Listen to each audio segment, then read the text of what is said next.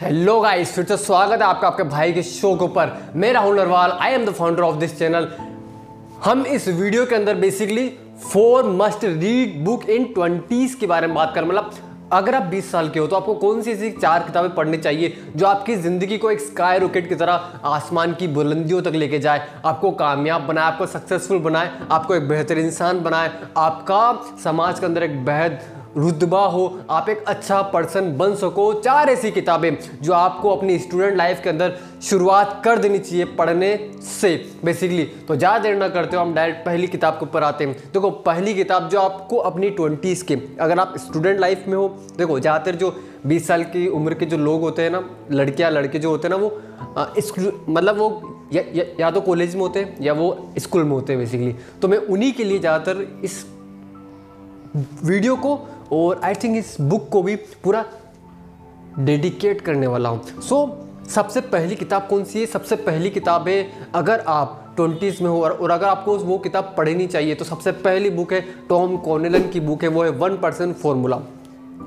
One percent formula आपको सिखाती है कि किस प्रकार से हर दिन अपने आप को इम्प्रूव करना है एक परसेंट अपने आप को हर दिन किस प्रकार से इम्प्रूव करना है। अगर आप अपने आप को हर दिन एक परसेंट इम्प्रूव करोगे किसी भी फ़ील्ड में हो आप हर दिन थोड़ा थोड़ा थोड़ा थोड़ा थोड़ा थोड़ा मूव करना है ये थोड़ा थोड़ा थोड़ा थोड़ा थोड़ा थोड़ा एक दिन बहुत बड़ा हो जाएगा और किसी को पता भी नहीं चलेगा जिस प्रकार से एक आध्यात्मिक इंसान हर दिन ओम नमः शिवाय का जाप ये ओम नमः शिवाय ये सिर्फ़ इतनी सी लाइन है लेकिन ये हर दिन थोड़ा थोड़ा थोड़ा थोड़ा थोड़ा थोड़ा करता चला जाता है और एक दिन उस भगवान की घंटी बज जाती है और उसे पता चल जाता है कि मेरा भक्त है जो मेरा हर दिन जाप करता है। सो बस ये मैंने छोटा सा आपको एग्ज़ाम्पल दिया है और कुछ नहीं। तो बस वन परसेंट इम्प्रूवमेंट आपको ये किताब डेफिनेटली पढ़ना चाहिए।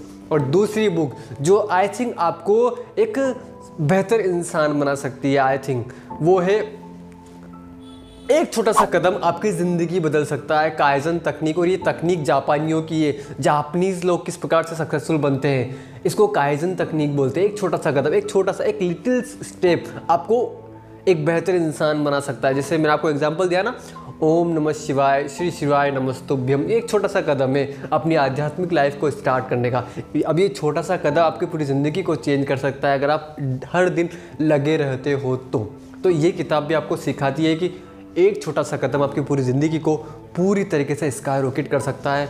आपको पूरी तरीके से चेंज कर सकता है, आपकी ज़िंदगी पूरी तरीके से बदल सकता है। तो इस बुक को भी आपको डेफिनेटली पढ़ना चाहिए मेरे ब्रदर तीसरी बुक और I think most important book भी हो सकती है ये।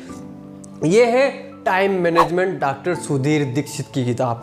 आपको इस किताब को पढ़ना चाहिए अगर आप ट्वेंटीज़ में हो, खासकर को। क्योंकि जब आप ट्वेंटीज़ में हो ना तो आपकी ग्रोथ माइंड आपकी शारीरिक भी और माइंड सेट शारीरिक और मानसिक दोनों टाइम का मतलब दोनों हिस्सों का ग्रोथ टाइम होता है, अगर आप ट्वेंटीज में हो तो। आप उस वक्त ग्रो कर रहे होते हो। जब अगर आप उस वक्त ग्रो कर रहे हो और अगर आप उसी वक्त आपको समय की जानकारी हो जाए टाइम को किस तरह से मैनेज किया जाता है अपनी सक्सेस के लिए टाइम के बारे में आपको पता चल जाए तो उससे बेहतर चीज़ मुझे नहीं लगता आपके लिए और कोई चीज़ हो सकती है।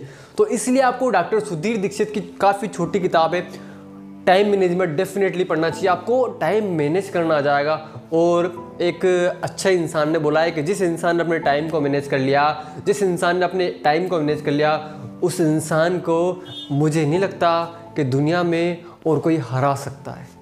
तो तीसरी किताब थी टाइम मैनेजमेंट और चौथी, जो मोस्ट इम्पोर्टेंट बुक हो सकती है आपके लिए, जो आपको एक फाइनेंशियल सीख दे सकती है कि पैसे को किस प्रकार से रोका जाता है, पैसे को किस प्रकार से काम पे लगाया जाता है, वो भी आसान तरीके से अगर आप ट्वेंटीज़ में हो तो उस वक्त हमारा माइंड इतना डेवलप नहीं होता है कि हमें शेयर मार्केट की इंट्राडे या इन्वेस्टिंग या ये सब पता चले। लेकिन ये किताब, the richest man in Babylon city, ये बुक आपको सिखा देगी कि ट्वेंटीज़ के अंदर किस तरीके से आप स्टार्ट कर सकते हो अपनी इन्वेस्टिंग को, किस तरह किस किस प्रकार से आप बढ़ा सकते हो, आप किस तरह से इन्वेस्ट कर सकते हो, आप सौ रुपये से भी इन्वेस्ट कर सकते हो, आप एक हज़ार से भी कर सकते हो, लेकिन बहुत ही आसान तरीके से ये किताब आपको सिखा देगी। तो ये चारों किताब मैंने आपको इसलिए रिकमेंड की है चारों किताब काफ़ी सिंपल है, चारों किताब काफ़ी महत्वपूर्ण हो सकती है आपके लिए, चारों बुक आपको एक बेहतर इंसान बना सकती है और चारों बुक आपको एक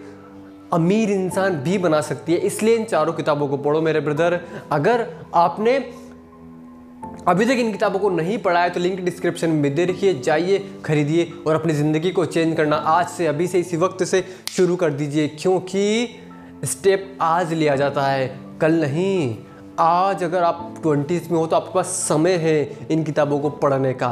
भविष्य में आप ये डेफिनेटली बोलोगे मुझसे कि मेरे पास समय नहीं है इन किताबों को पढ़ने का। सो so, समय निकालिए और इन किताबों को पढ़िए मेरे ब्रदर मिलते हैं नेक्स्ट वीडियो में। मैं Rahul Narwal I am the founder of this channel good bye take care my listeners let's become successful together और याद रखना सब्सक्राइब करना मत भूलना अपने भाई को। मिलते हैं नेक्स्ट वीडियो में। Good bye take care